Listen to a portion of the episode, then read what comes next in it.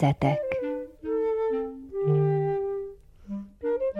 Kedves hallgatóink, ez az Újvidéki Rádió művelődési műsora. Én Madár Anikó vagyok, jó napot kívánok!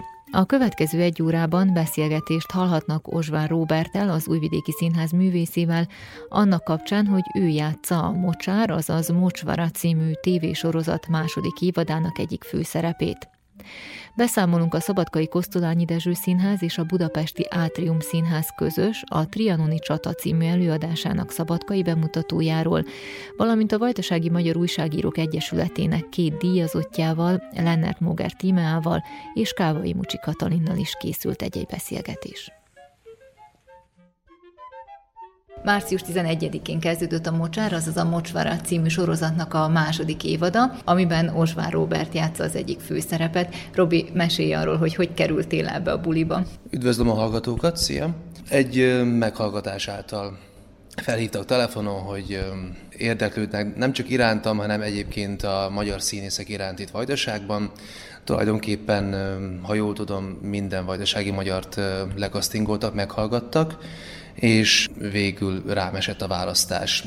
Teljesen véletlen, nincs olyanról szó, hogy konkrétan engem akartak volna, egyszerűen így sikerült a meghallgatás egy magyar szereplőt játszol, méghozzá egy rendőrt, egy nyomozót, anélkül, hogy elárulnánk a hallgatóknak a történet lényegét, vagy hogy úgy mondjam divatosan, hogy ne spoilerezzünk, de tulajdonképpen miről is van itt szó?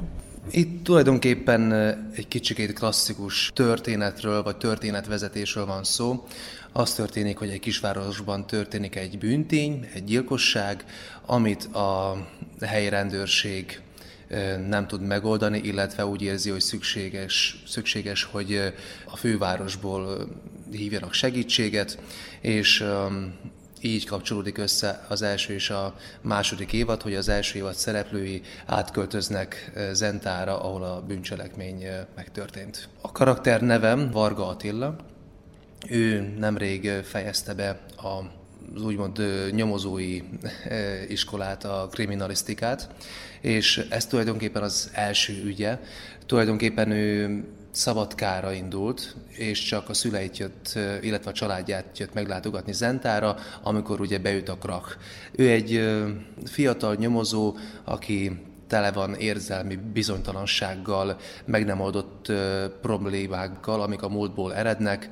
Itten közre játszik a rossz viszonya az édesapjával, valamint egy régi szerelem is bonyolítja az ő történetét ebben az esemény sorozatban. Ez a sorozat szárnyelven játszódik, de rajtad kívül több magyar szereplője is van, akik egymás között pedig magyarul beszélnek ebben a sorozatban. Hogy zajlott a forgatás, vagy ez mennyiben nehezítette vagy könnyítette a dolgotokat?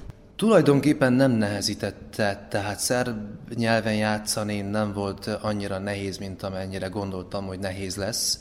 Mm, itt tulajdonképpen előre megírt szöveg van, amit hát be kellett biflázni, meg kellett tanulni. Voltak nehezebb részek, voltak könnyebb részek is, voltak, amikor több oldalnyi monológot kellett elmondanom.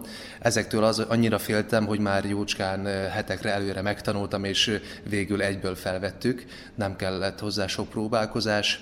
Egyedül az akcentus miatt aggódtam, de mondták, hogy ezt felejtsem el, mivel egy magyar karakterről van szó, teljesen belefér a magyar akcentus valamint az, hogy magyarul tudtunk játszani egymás között, ez sem okozott nehézséget.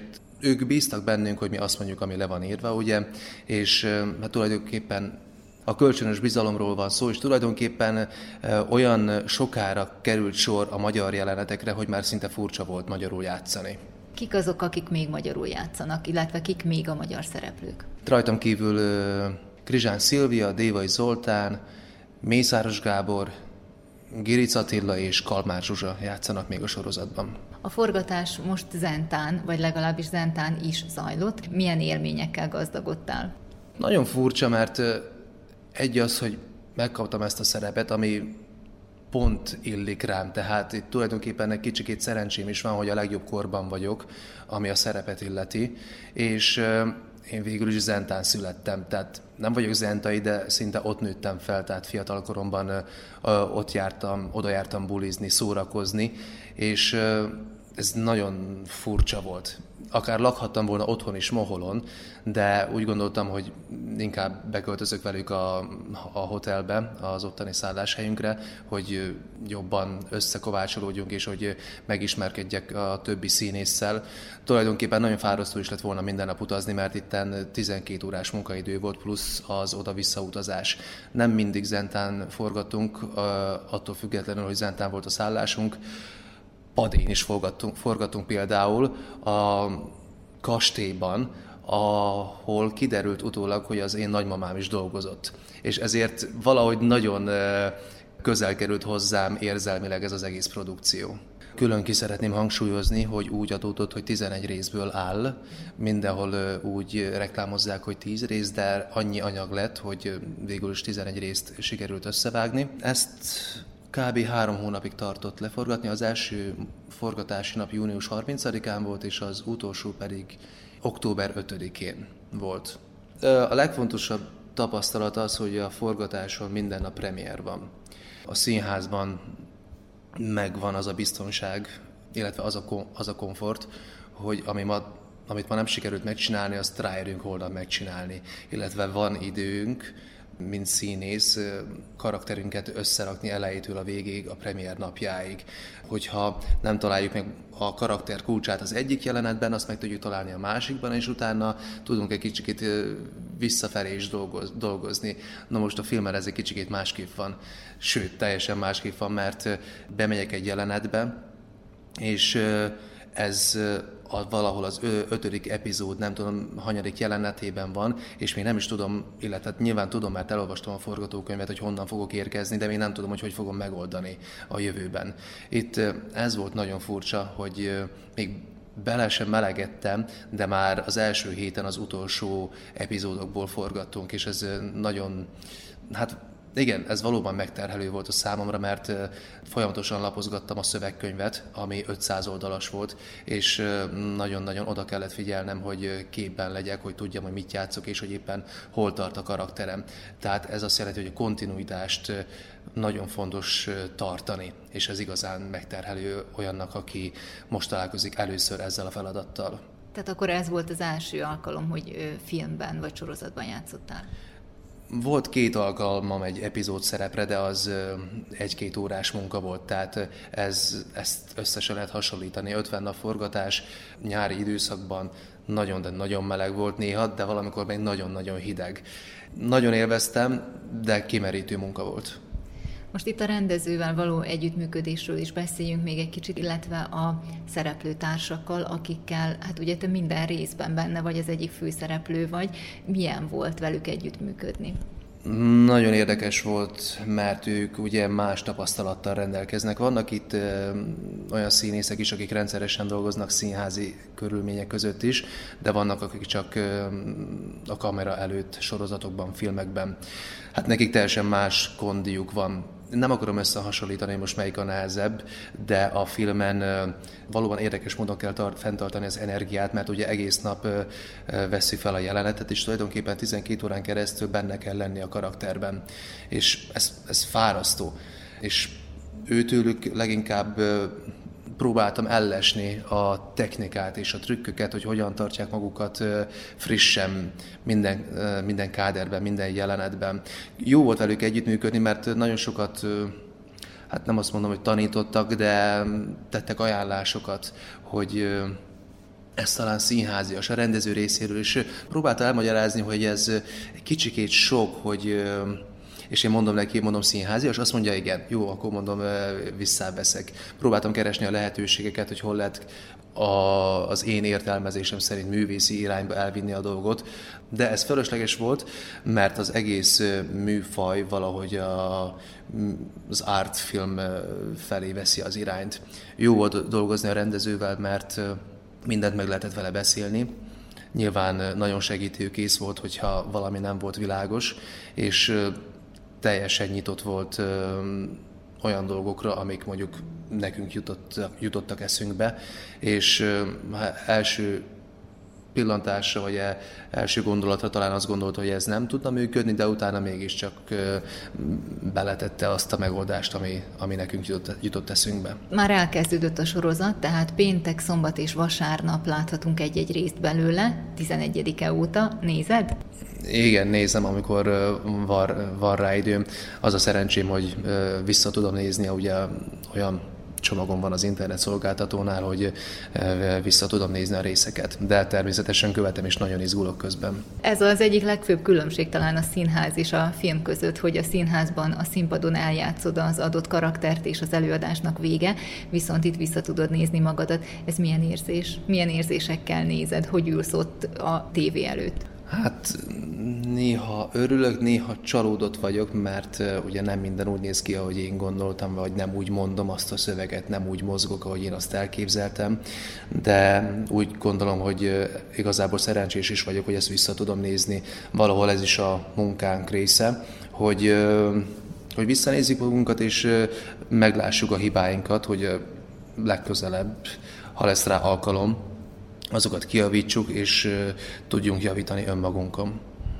Mondjuk ez nagyon ritka alkalom, hogy a vajdasági magyar színészek filmsorozatban, szerb filmsorozatban, vagy egyáltalán bármilyen filmben szerepet kapnak. Hogyan élted meg ezt a lehetőséget? Először fel sem fogtam, és talán a, amíg tartott a forgatás, akkor sem mm, esett ez le úgy igazán. Talán azért, mert nem, nem volt még mihez összehasonlítanom. Mert ugye beszélgettem a többi színésszel, és mondták, hogy ez a produkció, illetve ez a produkciós iroda nagyon jó. Tehát ugye nekik volt már részük különböző projektekben részt venni, és mondták, hogy itten tényleg minden megvan adva a színész számára, hogy jól végezze a dolgát. És nekem el egy idő után már minden olyan magától értetődő volt, és most, hogy már kijött, és már, hogy elindult a sorozat, ugye megy a reklám a közösségi oldalakon, hívogatnak az újságírók, írnak rólam, most fogom fel, hogy ez tulajdonképpen mit jelent. Tehát senki sem ismer, és ez valamiért nagyon érdekes mindenki számára. Akik pedig ismernek, azok számára meg azért érdekes, mert ez tulajdonképpen mindannyiunk számára egy nagy siker. Pont ez lett volna a következő kérdés, hogy milyen visszajelzéseket kapsz. Hát anyám a legnagyobb rajongóm, és az ő barátnői. Érdekes, tehát neki is ír, írkálnak a barátnői, hogy gratulálnak, nekem is írnak, és nekem még idegenek is írnak a közösségi oldalakon, hogy gratulálnak, hogy milyen jól csinálom azt, amit csinálok a sorozatban. Nagyon érdekes és új dolog ez számomra, egyelőre élvezem egyenlőre egy kivételes alkalom volt, vagy egy egyedülálló lehetőség is, de így a forgatás közben az új tapasztalatokat, ahogy begyűjtötted, esetleg földgyulladt-e benned a vágy, hogy ha lehetőséged lesz, akkor, akkor többet szerepelj filmekben, illetve többet, mint színházban. Érdekes, mert gondolkoztam ezen, hogy mit csinálnék jobban a színházat vagy a, vagy a filmezést. Ugye mondtam, a kettőt nem nagyon lehet összehasonlítani, a színház az ugye egy valós reális időben való találkozás a nézővel, és a reakciót rögtön visszakapjuk, és ugye ez egy kicsikét, hát nem egy kicsit, hanem teljesen más oldalról közelíti meg a, a színészetet, a művészetet. Szerintem ez inkább inspirál, tehát hogy ez egy, aki már régóta dolgozik színházban, azt szerintem csak is inspirálni, illetve motiválni tudja, felfrissíteni a, az ő színészetét, a, a szakmájához való hozzáállását. Nem hiszem, hogy dönteni kellene, lehet természetesen, de ez számomra inkább izgalmas. Tehát örülök, hogy, hogy lehetőséget kaptam ezt is kipróbálni. Ez számomra olyan, mint egy pipa a bakancs listán nem leszek boldogtalan, hogyha többé nem lesz erre alkalmam, illetve nem lesz többi alkalmam sorozatot, illetve filmet forgatni.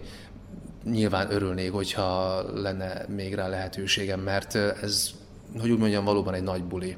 Maga a munka, és utána nyilván a barátkozás is, és a sok ember, akikkel megismerkedtem.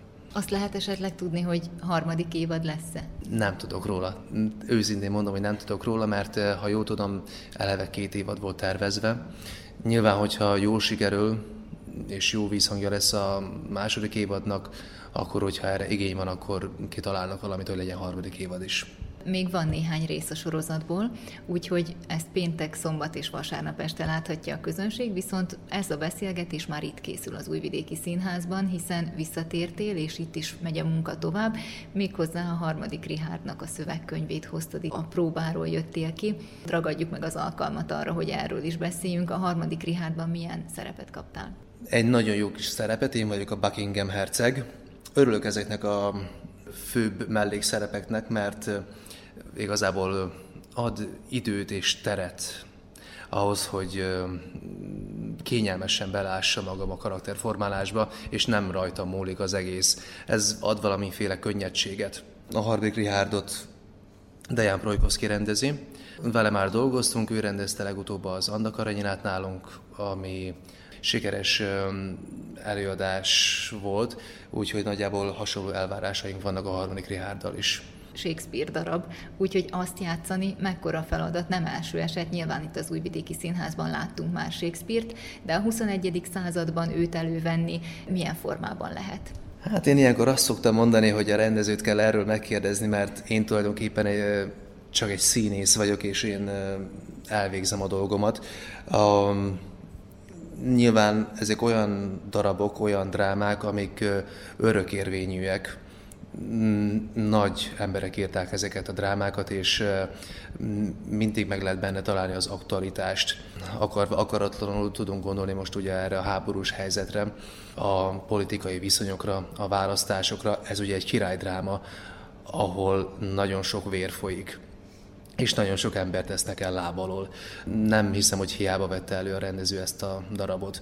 Shakespeare-t játszani egyébként számomra új dolog a színészi karrierem során, megmondom őszintén nehéz, nehéz, mert ugye nem prózai szövegről van szó, hanem verses formáról, és nagyon meg van kötve a kezünk.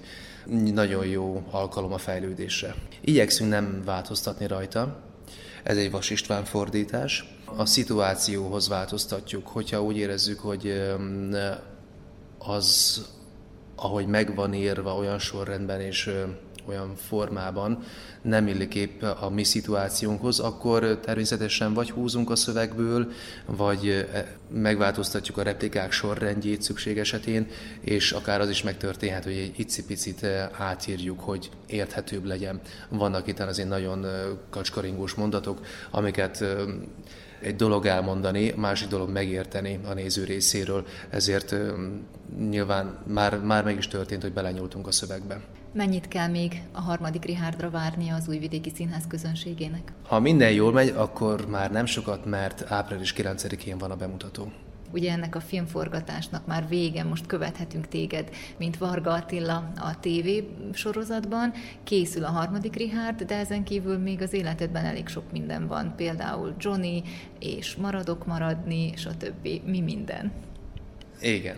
Van most egy csomó ilyen az életemben, tehát azt lehet mondani tulajdonképpen, hogy a karrierem valahogy valamilyen értelemben felfelé ível, ahogy a, az isteni Johnny különleges napjai, hogy így mondjam, rádióbarát módon, valamint a, az idiótában a Rogozsin szerepe az, ami szintén közel áll a szívemhez, azt nagyon szerettem csinálni. Emellett egy ideje már játsszuk a Maradok Maradnit, ami szintén egy fontos produkció számunkra, számomra, mert ugye ezt a saját erőnkből, energiánkból hoztuk létre, azokról és azoknak, akik elmentek, illetve itt maradtak. Ugye a témája, a, a címe is mondja, hogy elmenni vagy, vagy itt maradni. Emellett volt egy másik produkciónk is, az egy város monológiai, ami, amiben szintén rengeteg energiát fektettünk, és amit szintén nagyon-nagyon élveztünk csinálni. Kedves hallgatóink, az elmúlt percekben Osvár Róbertel, az Újvidéki Színház művészével beszélgettünk annak apropóján, hogy ő játsza a március 11-én indult Mocsár, azaz Mocsvara című tévésorozat második évadának egyik főszerepét.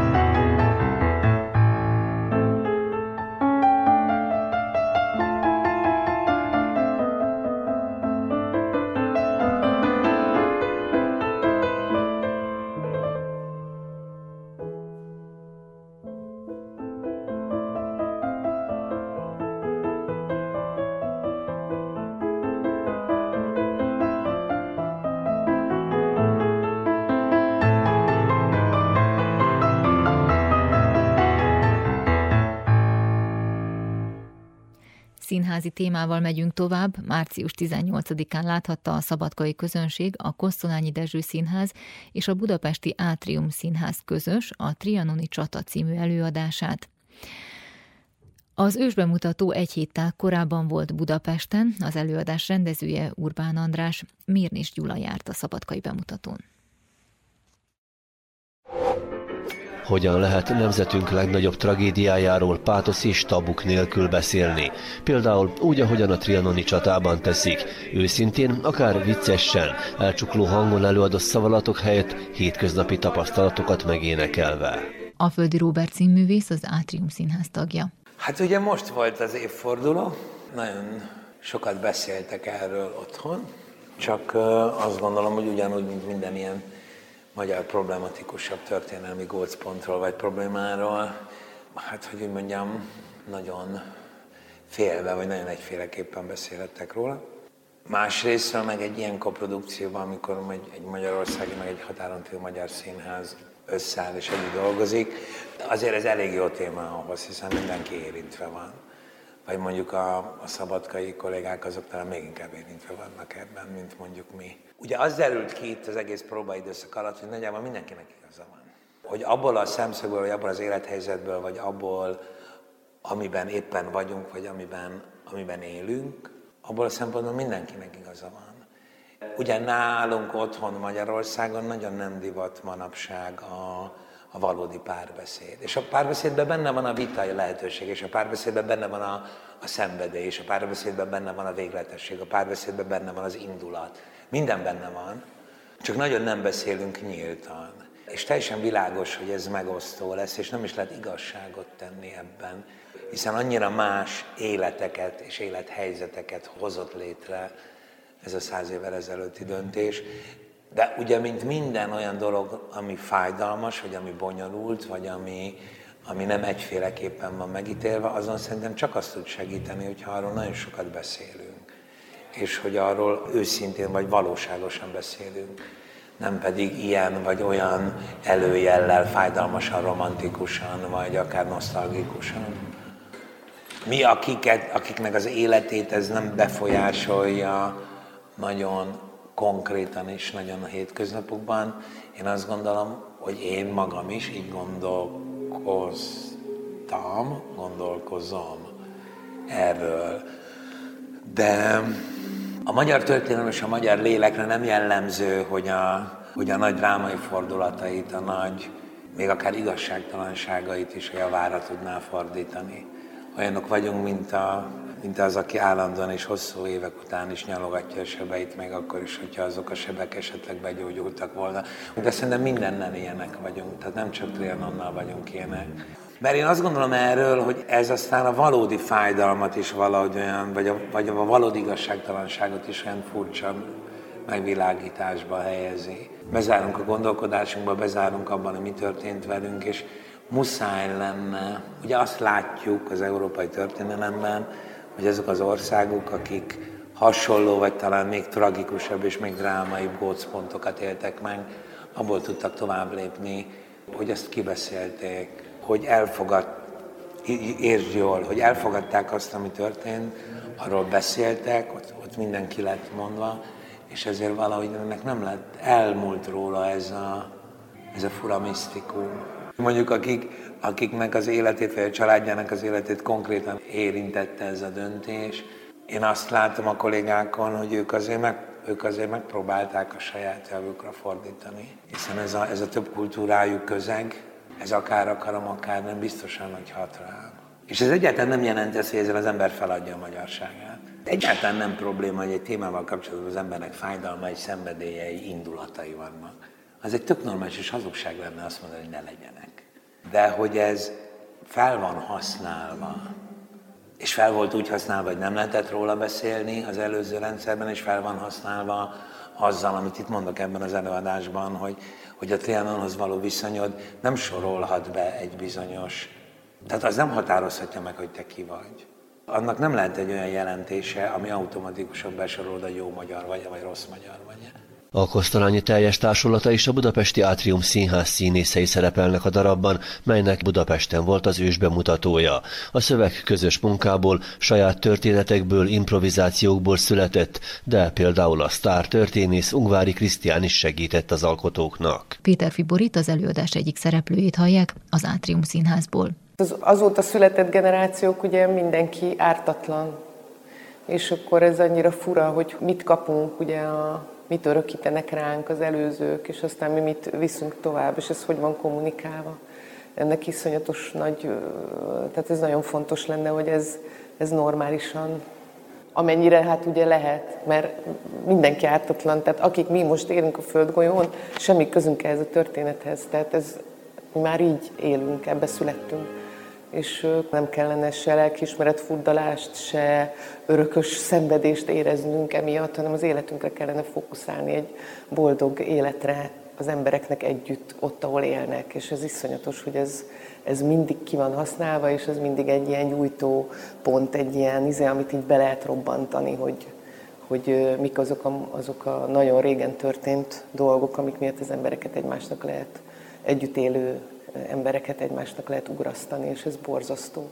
És ez nagyon jó lenne, ha vége lenne. És szerintem ebből a szempontból is nagyon jó, hogy ez a tabu, mert ez tényleg az egyik legnagyobb tabu, ez a trianon, hogy ez erről ilyen felszabadultan tudunk csinálni egy előadást, aminek azért a nagyon nagy részét, és ezt most próbálom tényleg úgy mondani, hogy nagyon pozitív legyen, felszabadultan végig neveti a közönség. Úgyhogy én el is mondom az előadásba, egy dióhéjba a saját történetemet, ugye nekem tényleg abszolút erdély az egész családom, nem is akármilyen gyökerekkel, és én tényleg megijedtem először, amikor ezt hallottam. Tehát, hogy tényleg nem akartam benne lenni, annyira begörcsöltem, mert annyira begörcsöltett még a, a téma is. És nagyon boldog vagyok, hogy végül is nem így döntöttem, és benne vagyok. Mert tényleg egy csomó zsákot le tudtam dobálni, amiket így rám tettek, amihez semmi közöm nincs. Én nem hiszem, hogy bárkinek bárhol él, el kellene bárkit veszíteni. Szóval én, én, én, én biztos idealista vagyok, de én egy teljesen más világban szeretnék élni. Tehát nekem ezért tetszett például ez az Európai Unió is, hogy, hogy itt élünk, tehát hogy így, hogy ne legyenek határok. Tehát a nemzetek azok csak úgy legyenek, hogy egymást megajándékozzuk bizonyos töbletekkel, meg, meg színesítjük, meg lehet érdeklődni, hogy mit, mit szeretünk, meg nyilván egy csomó nagyon jó dolog, meg nagyon rossz dolog, tudunk úgy beszélni róla, hogy na ez ránk jellemző, vagy ez csak a miénk magyarokra, de, de igazából én, én nem így szeretnék élni, és engem ez nem is érdekel a világban. Engem, engem az egész világ érdekelne, tehát hogy ez nekem semmit ez nagyon jó lenne, hogyha a nemzet és a határ és a, ezeknek a... Hát ugye most ugye itt van ez a pokol megint, ez a háború, ez ide vezet. Ez ide vezet, ezt már rég el kellett volna felejteni, és normálisan élni, de hát nem lehet, nem hagyják, soha nem fogják hagyni. De hát mi művészek vagyunk, és lehetünk idealisták, és próbálkozhatunk. Nagyon jó volt a szabadkaiakkal dolgozni, hát ugye André, azért is lett ez az egész, vagy ugye Andrással a Mephistot csináltuk tavaly, és akkor úgy váltunk el már, hogy de jó lenne még együtt dolgozni és hát ez most még így különösen izgalmas volt, hogy hozta ezt a, a szupertársulatot, meg ezeket a színészeket, tényleg nagyon megszerettük egymást, nagyon jó volt az egész, nagyon felszabadító, nagyon fantasztikus élmény volt. Úgyhogy remélem, hogy jó sokat játszuk az előadást, remélem, hogy még ide is fogjuk hozni, és nagyon jó lenne, hogyha olyan dolgokat indítana el tényleg mindenkiben, aki megnézi, hogy próbáljunk már meg most már normálisan gondolkozni a dolgokról, és ne a gyűlöletből, meg a szentségből, hogy most milyen, miről nem lehet beszélni, mert az izé mindenről lehet beszélni, és kéne is, meg mindenen lehet nevetni, meg sírni.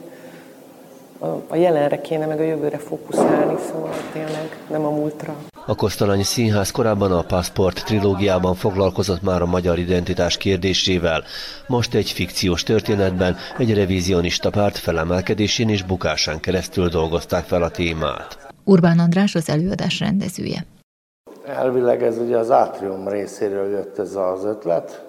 Ők úgy érezték, hogy ez egy olyan téma, amiről nincs beszélve. Hát ők így élték meg Budapesten, vagy legalábbis nem azon a a módon van beszélve, ahol, ahogy talán érdemes volna. ugye ez az előadás nem, nem feltétlenül maga a Trianonról szól, a, a, azt próbálja vizsgálni, illetve arról szól, ami a mi viszonyunk ehhez a helyzethez, vagy ehhez az egész jelentés halmazhoz, ami, ami maga a Trianon. Nyilván ugye ez az a momentum, ahonnan mi kisebbségi magyarként létezünk valahol.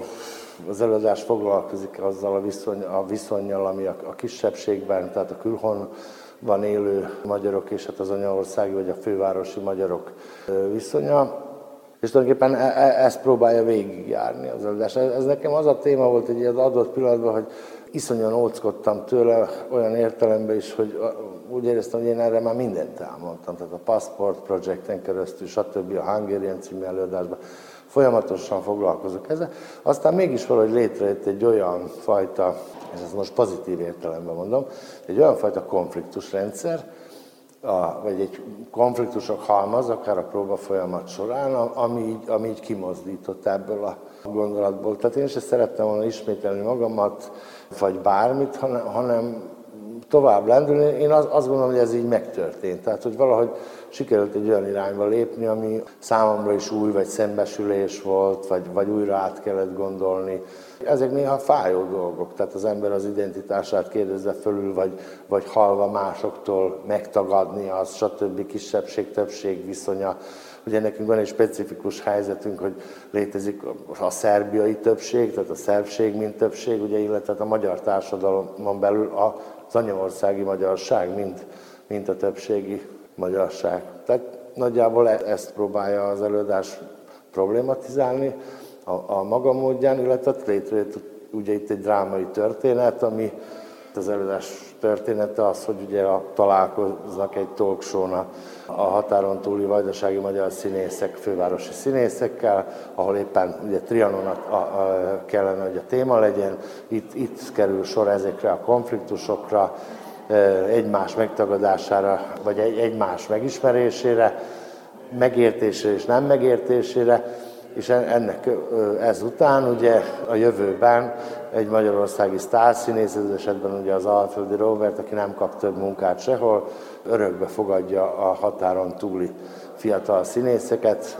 egy családot alapít, illetve a Magyar Újjászületés pártját ö, hozza létre a családon belül először, mint azt a fajta politikai mozgalmat, ami kimondottan az elvesztett területek visszaszerzéséhez szár síkra katonai eszközökkel, de hát ugye a pártfinanszírozáshoz, illetve a mozgalmakhoz is pénzre van szükség, és hát az egész őrület ebbe a pénzkeresési próbálkozásba csúcsosodik ki. Tehát ez mondjuk a legrövidebben a szüzséje ennek az előadásnak.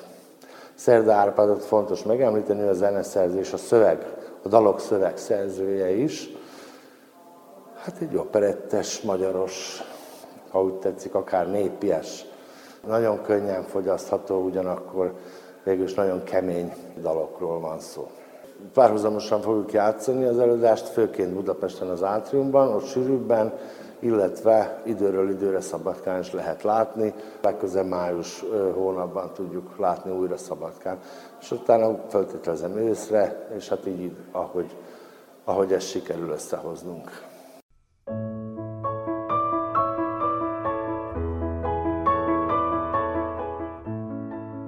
A Szabadkai Kosztolányi Dezső Színház és a Budapesti Átrium Színház közös a Trianoni Csata című előadásának szabadkai bemutatóján készült összeállítást hallották, amelyet Mérnés Gyula készített.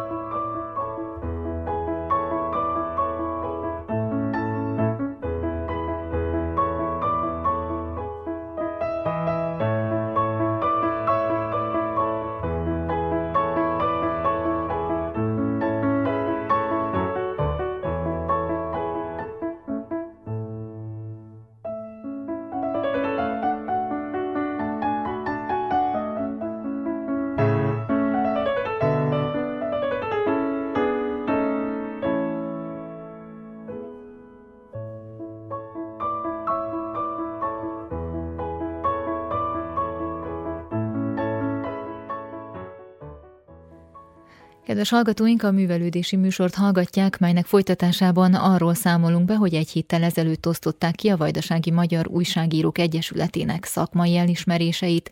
A szorványdíjat Lennert Móger Tímea kapta, írott sajtó kategóriában pedig Kávai Mucsi Katalint, a magyar szó lektorát tüntették ki.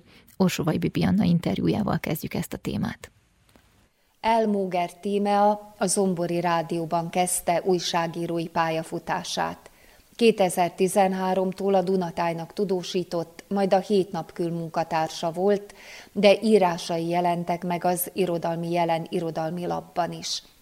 Hat éve a Nyugat-Bácska portál főszerkesztője és a Magyar Szó újságírója. Emellett a Vajdasági Irodalmi Élet tevékeny résztvevője, a Fiatal Írók Szövetségének és a Magyar Penklubnak is a tagja március 18-án pedig átvehette a Vajdasági Magyar Újságírók Egyesületének szórványdíját. Tímea, mit jelent számodra ez a legmagasabb szakmai elismerés? Nagyon sokat jelent számomra ez a díj, annál is inkább ugye, mert talán mindig az a, az a legfontosabb, értékesebb, hogy a szakma hogyan tekint az emberre, illetve hát az egy, egy különösen fontos dolog tud lenni az ember életében, és én nagyon-nagyon hálás vagyok, el kell mondanom, hogy nagyon hálás vagyok a, a Vajdasági Magyar Újságírók Egyesületének is ezért a díjért, és, és a kiváló szerkesztőknek. El kell mondanom, hogy akikkel együtt dolgozom nap mint nap, tehát a Magyar Szónál is, és, és egyéb szerkesztőségekben is, hiszen a Nyugat-Bácska portál szerkesztőjeként tartom a kapcsolatot szinte az összes vajdasági magyar médium képviselőjével. Ilyen formán folyamatos az együttműködés, és hát akkor nem utolsó sorban, hanem, hanem talán, talán mindenek előtt hangsúlyoznám még a nyugatbácskai magyar közösségek vezetőit és tagjait, a civil szervezet vezetőket, akikkel való együttműködés nélkül nem tudnám a munkámat úgy végezni, ahogyan. Hiszen itt egy nagyon kis szerkesztőségről van szó, tehát szükséges az, hogy, hogy, hogy együttműködjünk, együtt dolgozzunk, az emberek küldik a fotókat az eseményeikről, küldik az információkat szinte maguktól, hiszen ehhez már, ehhez már hozzászoktak, ugye hat éve működik ez a portál, és itt egy, itt egy nagyon összeszokott és, és jó hangulatú közös munkáról van szó, és ezért szoktam azt mondani, hogy ez a díj közösségi érdem is. Méltatásában Kabó Kerika, a magyar szó főszerkesztő helyettese, Herceg János szellemi örökösének nevezett. Szerinte ugyanaz az érzékenység és odafigyelés jellemez, mint a nagy elődött. Írásaid a neved nélkül is felismerhetőek, beazonosíthatóak, és ez kevesekről mondható el. Hát Kabó Kerika méltatása ö, azt gondolom, hogy önmagában fölér egy elismeréssel, egy hatalmas elismeréssel, és be kell valljam, hogy, hogy meg is hatottam ezeknek a soroknak a hallatán, hiszen Herceg János emlékét igyekszünk folyamatosan, tehát közösségileg is ápolni, és hát nagyon boldog vagyok, hogyha, hogyha úgy érzik, hogy, hogy akár írásaimban, bármilyen közösségi megnyilvánulásomban ezt a szellemiséget követem, hiszen hát ez is a célunk, valahol valóban. Tehát a közösségek bemutatása, de, de el szoktam azt mondani, hogy szorványban és kisebbségi újságíróként úgy gondolom, úgy érzem, hogy, hogy talán, talán nagyobb is a felelősségünk, hiszen egyáltalán nem mindegy, hogy a közösségeinket hogyan mutatjuk be, hogyan állunk hozzá a közösségi történésekhez, hogyan mutatjuk be, miként mutatjuk be azokat. Hat éve alakult meg a Nyugat-Bácska portál, melynek főszerkesztője vagy. Milyen célral alakult ez a portál, és milyen feladatot tölt be? Hát hat évvel ezelőtt azzal a célral hoztuk létre a Nyugat-Bácska portált, itt a nyugat-bácskai magyar közösségek tagjaival, vezetőivel, hogy dokumentáljuk az eseményeinket. Tehát elsősorban megőrizni szerettük volna képekben, szavakban azokat a, a számunkra fontos történéseket, amelyek ugye a mindennapokban, a közösségi életben velünk történnek. Mi sem gondoltuk akkor, amikor, amikor megalakult ez a portál, hogy ennyire népszerű lesz majd, és hogy kitolja a határait, hiszen, de hát ez az olvasóknak köszönhető, el kell mondanom elsősorban tényleg, hogy ilyen nagyon népszerű tudott lenni ez a portál felület, és hát nagyon gyorsan Vajdaság szerte olvasottá vált, aztán pedig Kárpát-medence szerte, tehát mindenhonnan, Erdélyből vannak visszajelzéseink, mindenhonnan, Kárpátaljáról, felvidékről is, tehát szerte a Kárpát-medencében elmondhatjuk, hogy olvassák ezt az internetes portált, tájékozódnak, hallatunk magunkról az egész Kárpát-medencében, sőt én azt gondolom, hogy a diaszporában is, hiszen, hiszen sokan élnek Nyugatbácskából, is ott elszármazottak, vagy éppen az utóbbi időben vándoroltak el, és nagyon jó azt látni, hogy együtt tudjuk megélni ilyen módon, ha máshogy nem is, az ünnepeinket, az eseményeinket, hogy tudunk egymásra reagálni a kommentekben akár, vagy, vagy hát az internetes visszajelzések által kialakul egy diskurzus, azt gondolom, folyamatosan az olvasó és a, és a médium között. A magyar szó újságírójaként milyen témákról tudósítasz? Igen, nagyon sokféle témában írok a magyar szónak is, hiszen ez is a szórvány újságírásnak egyik sajátja, ugye, sajátja kell legyen, hogyha, hogyha az ember úgy műveli, ahogy azt talán kell, mindenféle témában, tehát otthon kell egy kicsit lenni a sportban, a mezőgazdaságban, a kultúrában, a politikában, a politikai történések kapcsán is. Tehát a legváltozatosabb témák, szeretem is ezt a változatosságot egyébként, nem könnyű, ez a sok témaiság és sok színűség, de, de én nagyon, nagyon élvezem azt, hogy betekintést nyerhetek a közéletnek minden szegmensébe. Ahogy Kabó Kerika is utalt rá a, a méltatásban, a hagyományápolás az számomra a hagyományőrzés az, az a szívem csücske, tehát nagyon szeretek azokról írni, akik, akik a régi dolgainkat örökítik meg bármilyen formában, tehát akár viseletvarrás, akár gyűjtés, bármi.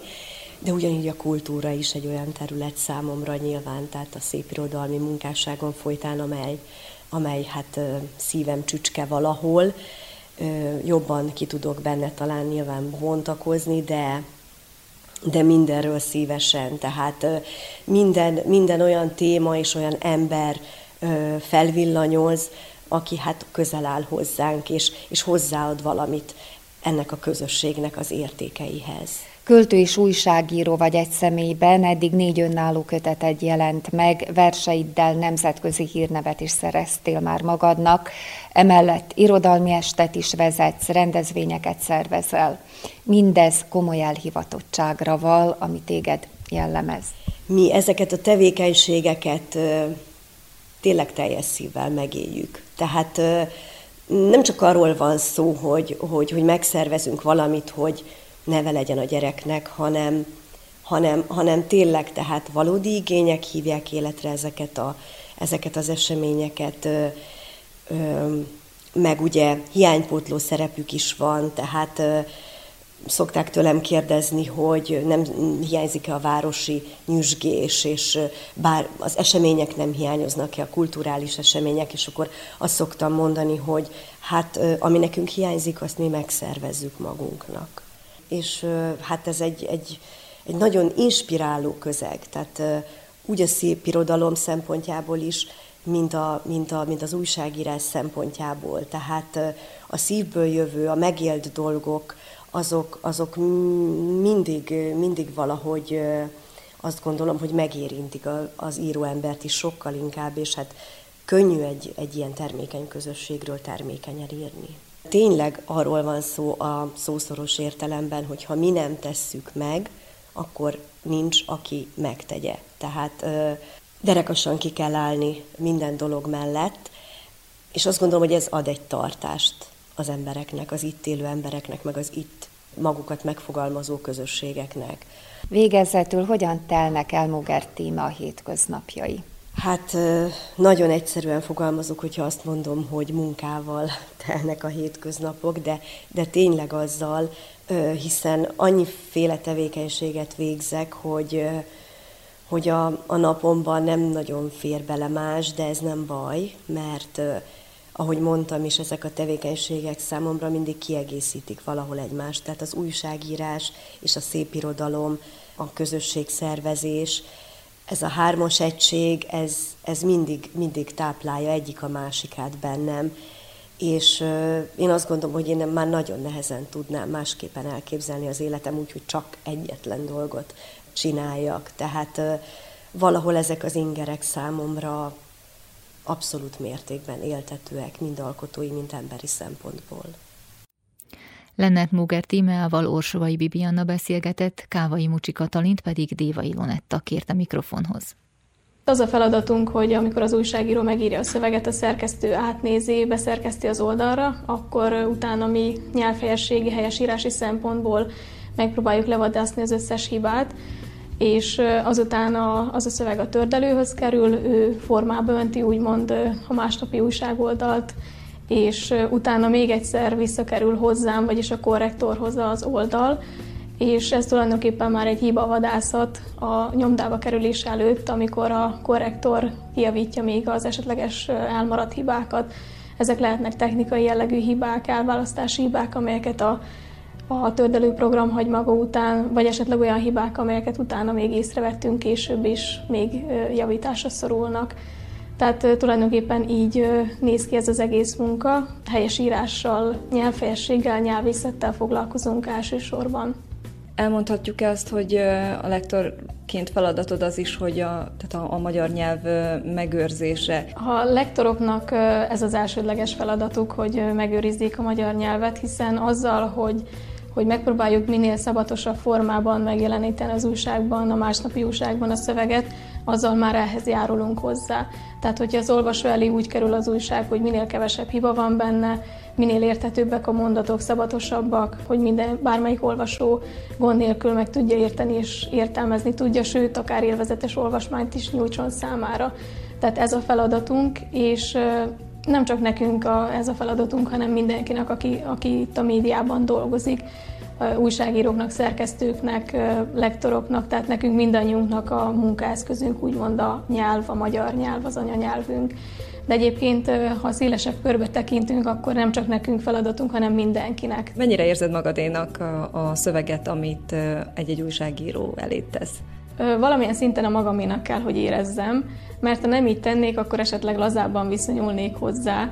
Én általában nem szoktam nézni azt, hogy éppen kiírta azt a szöveget, olyan szempontból nem nézem, hogy, hogy elsősorban a hibákra figyelek, amelyeket nekem ki kell javítanom, nem is gondolkodtam még ezen, de tulajdonképpen minden szöveget egy kicsit a sajátomnak tekintek, azért, hogy úgy olvassam, mintha a sajátom lenne is, mivel az a feladatom, hogy kijavítsam az összes helyes írási vagy nyelvhelyességi hibát, ezért úgy gondolom, hogy ez a helyes hozzáállás. Azt hiszem, hogy itt a magyar szóban legalábbis mindenki tisztában van azzal, hogy hogyan működik a munkafolyamat.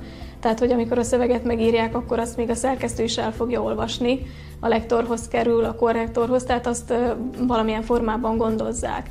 Ez bármelyik szöveggel így történik, tehát egyik szöveg sem jelenhet meg úgy, hogy ne látta volna a lektor vagy a szerkesztő. Tehát ezzel úgy gondolom mindenki tisztában van, és ezt el is fogadják. Én nem tapasztaltam még azt, hogy különösebben ellenségesen viszonyulnának a lektorokhoz, vagy konkrétan hozzám, azért, mert én vagyok az a személy, aki, aki javítgatja a helyesírási hibákat. Az zavar a legjobban, amikor valaki megáll mögöttem és nézi, amit csinálok, tehát akkor összekeveredek rögtön, akkor nem tudok képelni sem, meg nem tudok gondolkodni sem. A lektori munkában az egyik legnagyobb kihívás az, hogy ne süppedjünk bele a rutinba, hanem mindig próbáljunk valami újat találni, ami, ami felvillanyozhat bennünket. Mert ö, ö, nyilván 15 év alatt, vagy még több idő alatt az ember szerez egy kis rutint, bármilyen szakmát is művel, viszont mindig kell keresni valamilyen új dolgot, ami, ami esetleg fejlődésre vagy tanulásra ösztönözhet, mert azt tapasztaltam, hogy bármilyen szakmában nem helyes hozzáállás az, hogyha az ember egy ponton megáll, és azt mondja, hogy onnan tovább már nem tud fejlődni, mert akkor meg, megfosztja magát azoktól az ismeretektől, amelyek esetleg később jelentkezhetnek. Azt kell mondanom, hogy, a, hogy ez a szakma, ez a foglalkozás ilyen szempontból szinte kimeríthetetlen. Hogyan tudnak a lektorok fejlődni? Milyen lehetőségeitek vannak? Hát elsősorban azzal, hogy folyamatosan követjük a, az új jelenségeket, mert még ha azt is gondolnánk, hogy a nyelvészet egy olyan valami, amit egyszer az ember megtanul, és aztán azt használja, ez korán sincs így, mert mindig vannak valamilyen új szempontú megközelítések, amelyekkel nem árt tisztában lenni. Tehát követni kell a szakirodalmat, akár a folyóiratokból, akár a különféle szótárok beszerzésével. Itt ugye jó példa most az, hogy 2015-ben jelent meg a Magyar Helyesírás szabályainak 12. kiadása. El, az előző 11. kiadás ugye 1984 óta volt érvényben, tehát még az előző szabályzat szerint tanultam meg úgymond a helyesírás, viszont időközben történtek változások. Igaz, hogy ezek nem olyan nagy mérvű változások, ami nagyon kihatna a munkánkra, viszont ezeket is el kellett sajátítani, és tudni kellett azt, hogy mi változott meg, mely kifejezéseket érinthetik esetleg a szabályváltozások. Az eddigi munkádat ugye most nem régiben elismerték, ugyanis a Vajdasági Magyar Újságírók Egyesülete írott sajtó kategóriában téged jelölt a díjra. Ez hogyan érintett, mit jelent ez számodra? Közhelyként hangzik, de nagyon meglepődtem, amikor megtudtam, hogy épp egy lektort, és köztük éppen engem díjazott a Vajdasági Magyar Újságírók Egyesület ezzel a rangos szakmai díjjal. Nagyon örültem, és végtelenül, végtelenül nagy megtiszteltetésnek és elismerésnek érzem az eddigi munkámat tekintve, hogy az Egyesület érdemesnek tartott arra, hogy ezt a díjat nekem ítéljék oda. Ha a személyemtől eltekintünk, akkor viszont annak is nagy jelentősége van, hogy ezt a díjat ez alkalommal egy úgynevezett háttérmunkás érdemelte ki, tehát nem olyan a sok kiváló újságíró mezőnyében nem egy olyan újságíró, aki úgymond előtérben van, hanem egy valaki, aki a háttérben tevékenykedik, és ezért ennek még nagyobb jelentősége van a számomra. Ez a díj a pályafutásom során azt hiszem, hogy a legjobbkor érkezett, aminek nagyon örülök, mert 15 év után úgy éreztem, nagyon szükségem van arra, hogy, hogy valami egy kis lendületet adjon. Nem is kis lendületet ad ez a díj, hanem nagyot, mert amióta megtudtam, hogy engem díjaztak, azóta azóta úgy érzem, hogy még nagyobb motivációval vetem bele magam a munkába. Persze a motiváció az mindig meg kell, hogy maradjon, viszont óriási lendületet ad ez a díja a további munkához. És emiatt úgy érzem, hogy nagy szükségem volt rá, és szerintem ezt a díjat így ilyen formában az összes lektortársam egy kicsit a magáinak érezheti. Egy héttel ezelőtt osztották ki a Vajdasági Magyar Újságírók Egyesületének szakmai elismeréseit, a díjazottak közül kettővel Kávai Mucsi Katalinnal és Lennert Muger tímjával hallottak egy-egy beszélgetést az elmúlt percekben.